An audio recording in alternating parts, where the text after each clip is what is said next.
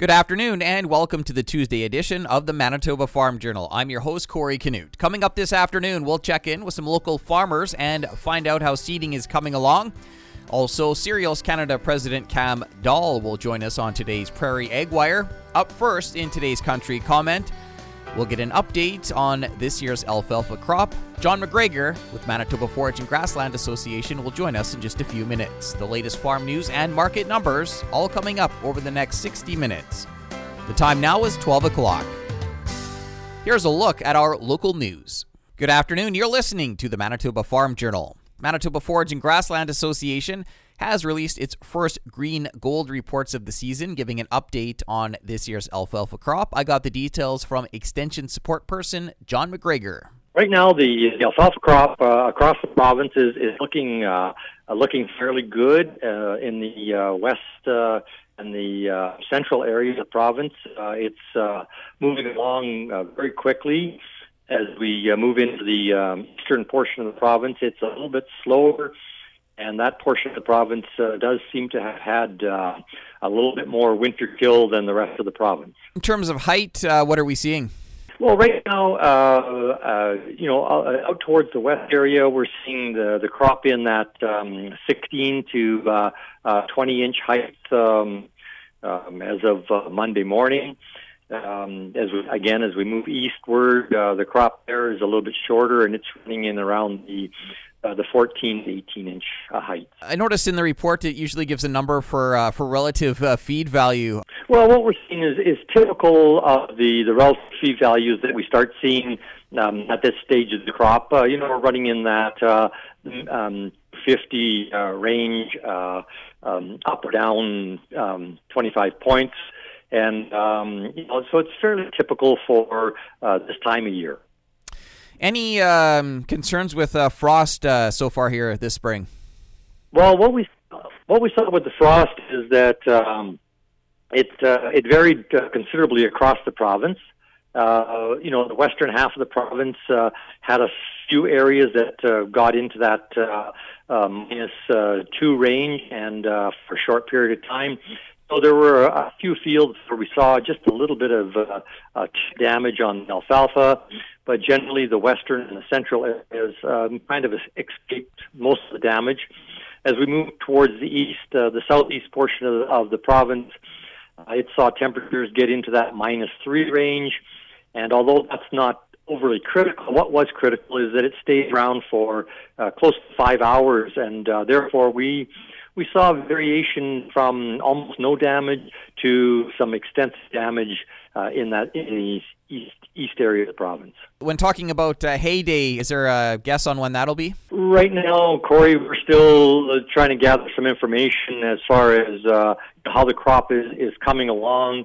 Um, again, you know, uh, as, as we get closer to that one hundred seventy relative feed value, it'll give us a better idea as to uh, when we might be looking at the optimum time to be cutting for dairy quality feed. With some of the heat here this week, uh, do you, do you expect things will, will uh, really move along?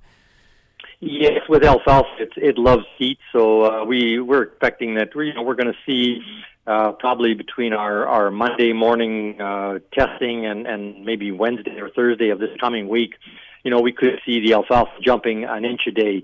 Uh, I think what we're the most critical thing we have right now for some areas is that uh, moisture is probably uh, needed uh, more than heat is. You know, any producers that uh, want to continue to get their green gold report or to get the green gold report, Uh, you know, they can just contact me at uh, john at m f g a dot net, and we can put them on our mailing list. That was John McGregor with Manitoba Forage and Grassland Association giving us an update on this year's alfalfa crop. A look at what's happening in the markets this afternoon is coming up. Good afternoon, I'm Corey Knute. Manitoba Agriculture Minister Blaine Pedersen says the province has signed on to the Agri Recovery Program announced last month by the federal government. This is the beef set-aside program that Alberta and Saskatchewan have already signed up for. Pedersen says Manitoba producers are eligible for the sixty percent federal contribution. I am currently working right now with the federal government on an ability for the province to come up with the money for the provincial share of this. And so we expect uh, some decisions from the federal government very soon.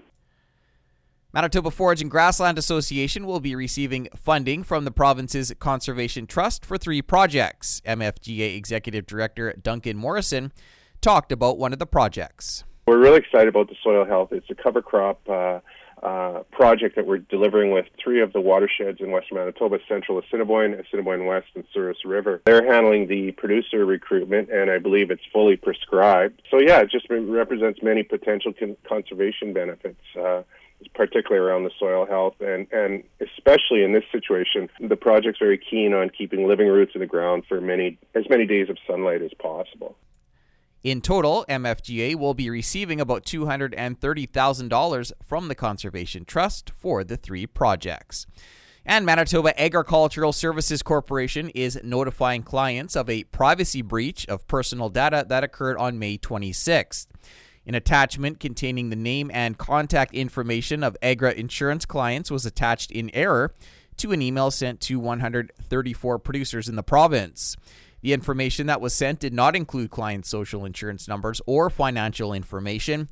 Producers affected by the breach will be contacted directly by M A S C. That was a look at today's Farm News. I'm Corey Knute.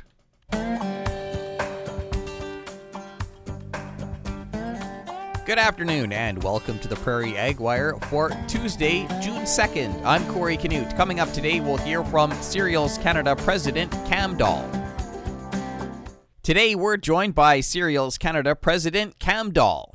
We're seeing people, you know, kind of kind of come back to science and, and uh, you know, in, uh, institutional knowledge and research. People that have uh, have uh, spent uh, years and years uh, gaining knowledge uh, and uh, and uh, understanding through research are, are suddenly back in style again, um, and we see that in our, you know, uh, medical officers of health who, uh, who said. Uh, Uh, three months ago or four months ago, most people probably didn't know that we had a chief medical health officer, um, and, and now we're kind of hanging on to their every word. And that's a good thing. It's a good thing that we're we're looking to to those that have that knowledge um, and that have the understanding and, and are backed up by research to, to, to make our decisions. Uh, that hasn't always been the case, or often the case, when it comes to Uh, the choices that that we make about food or or what we think uh, agriculture should become. So I'm I'm hopeful that some of that trust in science is, is going to translate uh, out of out of the uh, the pandemic to, to become, you know, more more widespread, and and uh, uh, trust in, in research is, is going to grow again um, generally and, and not just around the pandemic. And how could this um benefit the agriculture sector? Well, it's really important. I, I mentioned research, and then we, we have one example of of that is is bread. Um, you know, before uh, before we we all got into social distancing and stopped going to restaurants, bread was, you know, under attack. Uh, gluten was under attack. We had the wheat belly. We had uh, um, you know gluten-free diets, and and now people have fallen in love with bread again, and, and flour isn't on the shelf. And, and that's not a bad thing, because, you know, people are, again, basing their decisions on, on what nutritionists have to say, and, instead of what uh, what might be the latest trend on the Internet. I just hope that that when when we go back to something that's a little bit closer to normal, uh, we can uh, we can continue on with that trend and, and not just... not just base our, our decisions and our opinions on, on the latest trend on the Internet, but actually look to research and and, and look to uh, to scientific authority and and uh, and trust those a little bit again, um, as opposed to, you know, the whatever the latest celebrity happens to be pushing to uh, to to make money off of their latest cookbook. Cam, what uh, what has this pandemic done uh, for people's appreciation of the supply chain and, and food production? That's a really good question. I, I think, uh, you know, when, there, when we started out, there was some inconvenience, of course. We, we did see uh, shelves that, that didn't have bags of flour on them. Um, we, we did see shelves that are maybe meat counters that uh, weren't as full as we were used to. But that didn't last. Um, and uh, Canadians have never been under threat of, of being short of food. And, and that points to a significant resilience in our supply chain, um, in uh, agriculture and agri-food. Um, our ability to uh, to deliver to, to consumers is is very strong and very resilient. And that's because of technology and science and research. Um, starting uh, starting with the seeds that the that farmers put in the ground, uh, right through to uh, the technology in our elevator and our flour mills, and um, and uh, the the people that uh, make our bread. So it's a it really is a, a significant indication about the resilience of, of the of, of our supply chain and our ability to to give nutritious, healthy food to uh, to Canadians. That was Cereals Canada President Cam Dahl.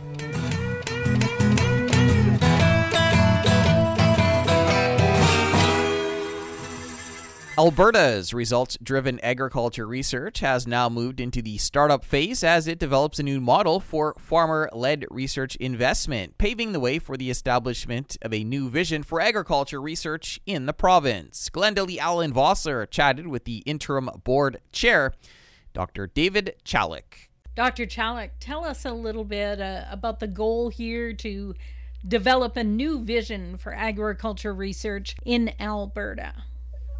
Well, it's a very exciting uh, development for agriculture in Alberta, uh, for both the crop sector and the livestock sector. Uh, the funding is uh, uh, outstanding that's being provided uh, by the government. Um, you see, it's thirty-seven million dollars a year, and that will provide sustainable long-term funding so that the Uh, primary producers and agriculture in general can then identify opportunities and needs within their sectors uh, to drive discovery research as well as applied research, leading to uh, a stronger industry over time. We have uh, Uh, a great board of directors that's being appointed. And as I said in the introduction, I'm pleased to have been identified as the interim chair by Minister Dreeshen. And uh, this first phase obviously is in the uh, setup and transition uh, for uh, the entity, and that requires a lot of work and uh, thoughtful uh, process development. Do you have a key message that you would like to leave with farmers and, and ranchers, producers out there? Well, in a time when we need good news, I think uh, the province of Alberta has really delivered and shown the importance of agriculture. And, you know, these funds uh, are significant on their own, but they can be leveraged by Uh, research funds from the federal government, from other provinces, from checkoffs within industry. So this is a significant amount of dollars. And of course, it will be important to the entire uh, supply chain, uh, not only just the producers. So uh, it's very encouraging. It's uh, a bold move. It puts Alberta in the lead. And uh, I don't know if there's any other province that has committed that much funding uh, for agriculture. That's Doctor David Chalack, the interim board chair for Alberta's results-driven agriculture research. For Golden West, I'm Glenda Lee Allen-Vosler. Thanks, Glenda Lee. That's it for the Prairie Ag Wire for today. If you have any questions or opinions to share, send them to us by email, thefarmdesk at golden west radio dot com. On behalf of Glenda Lee Allen-Vosler, I'm Corey Knute. Thanks for listening and have a great afternoon. The Prairie Ag Wire will return tomorrow on the Golden West Farm Network. Time now for a look at the farm calendar. Verified Beef Production Plus webinars are being held every Tuesday night starting at seven o'clock. You can email verifiedbeefmanitoba at gmail dot com. Manitoba Beef Producers is hosting a webinar tonight starting at seven thirty. The webinar will feature information and tips on how to approach Western livestock price insurance calf policies and how to evaluate pricing given covid nineteen uncertainty. Keystone Agricultural Producers is partnering with the province to host a webinar entitled Cultivating Your Way to Burnout. The webinar will focus on fatigue awareness and management for farmers. The webinar takes place June ninth, starting at noon. Manitoba Egg Museum near Austin has reopened its doors to the general public with reduced hours and new safety measures. You can follow them on social media for more information. And the official Manitoba Hunter Safety Course is available online. It's endorsed by the province and Manitoba Wildlife Federation. Visit hunter course dot com to register. Continuing with the Manitoba Farm Journal here on this Tuesday afternoon, we'll check in with a couple of farmers and find out how seeding is coming along, starting with Larry Newman, who farms in the Emerson area. I think everybody's wrapping up. We should finish uh, today. Uh, we had, you know, we always have issues with flood water and and uh, ground, you know, ground being under river water, but that's that's coming along. But we should wrap up today, and uh, moisture is the top is very dust even, and you know, a few inches down, it gets uh, it gets pretty uh, it's pretty mucky yet. But uh, yeah, it's uh, we're uh, we're coming along and should should wrap it up. What are the crops that you're uh, just finishing up with here? Uh, this year we're just finishing with canola now. Do you grow soybeans at all, or? Yes. Yeah, yeah. Th- those are all in the ground then as well, or? Uh, yeah, yeah, just just barely. Right. um, I guess as far as moisture you mentioned there, you know, is is there enough moisture, or would you like to see a little bit more? Uh, well, it would, it would sure be nice to see a see a rain just to soak up the top a little bit there, and uh, everything will be off to a to a real good start then. The crops that are um, coming up, you know, how are they looking? Uh, they're looking they're looking pretty good so far. It, it uh, you know, being so so wet and sticky underneath, there's uh, it's pretty lumpy in some of the wheel tracks. Would would would be nice to see a little shower to. Uh, you know, to get that all to even out. But everything's looking uh, looking looking pretty good so far.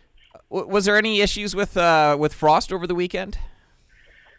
Uh, it it did freeze here, uh, but I didn't have any susceptible crops out of the ground yet. Like my canola is still in, in uh, well, at that point, still in the bag, and, uh, and uh, beans aren't up yet. That was Larry Newman, a farmer in the Emerson area. Now let's head over to the Glenboro area where Golden West reporter Barry Lamb spoke with Kale Jeffries. Season's been uh, pretty good. It's uh, we started off wet, and uh, for the most part, um, it really depends on the land that we uh, we have. If it's a heavier piece, um, you know, it's tough to get across, and uh, you know, lighter piece, uh, it's really ideal right now. So. Uh, yeah, most part, uh, our farm is in, um, and now we're just kind of uh, helping guys get their seed and uh, and helping them get what they need to finish finish up. But I would say our area is about seventy, seventy-five percent complete. Is that about on par for timing with other years? Um, I would say this year's a little bit later. Um, you know, guys will say about seven to ten days later. Um, and that was just because it was so wet to start, right? Very, like, it was so wet, and just guys couldn't get on the field. Um, and in, in saying that, some guys had some harvest to do. So, um, you know, they in between seeding and getting the fields ready, they, they had to harvest too. So, yeah, the uh, Mother Nature wasn't too kind with uh, the fall we had. Uh, so that, that put us behind uh, in the spring. And with June upon us, uh, much emergence going on, and uh, how about weeds? What's happening?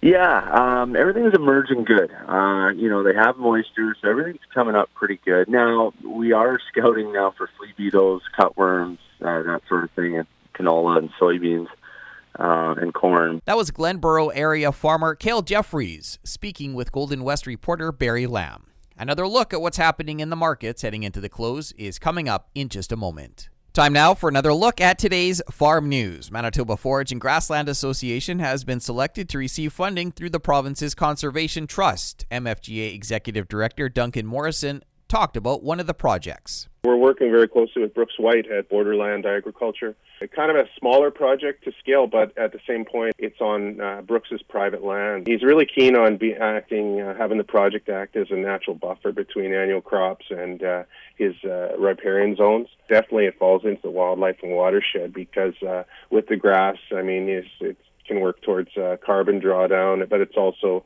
um, going to be seeded to perennial forage for wildlife, livestock, and pollinators.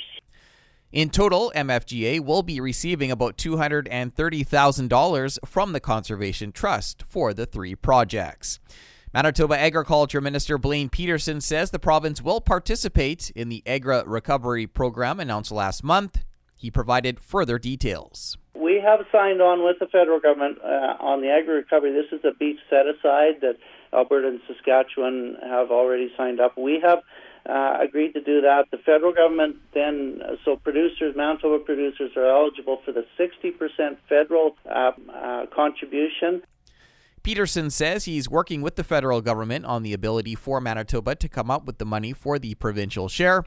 A decision is expected soon. And the province has released the Boreal Wetlands Conservation Codes of Practice, which fulfills a commitment in the Made in Manitoba Climate and Green Plan.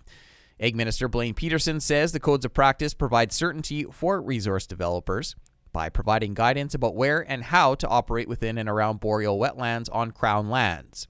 Manitoba's boreal region contains twenty-two million hectares of wetlands. I'll be back after this to wrap up today's program. We've come to the end of another Manitoba Farm Journal. I'm your host, Corey Knute. If you have any questions or comments, you can reach us by email, thefarmdesk at golden west radio dot com. Today's closing numbers with more in-depth commentary on what's happening in the markets is coming up at ten to two on the Markets Farm program.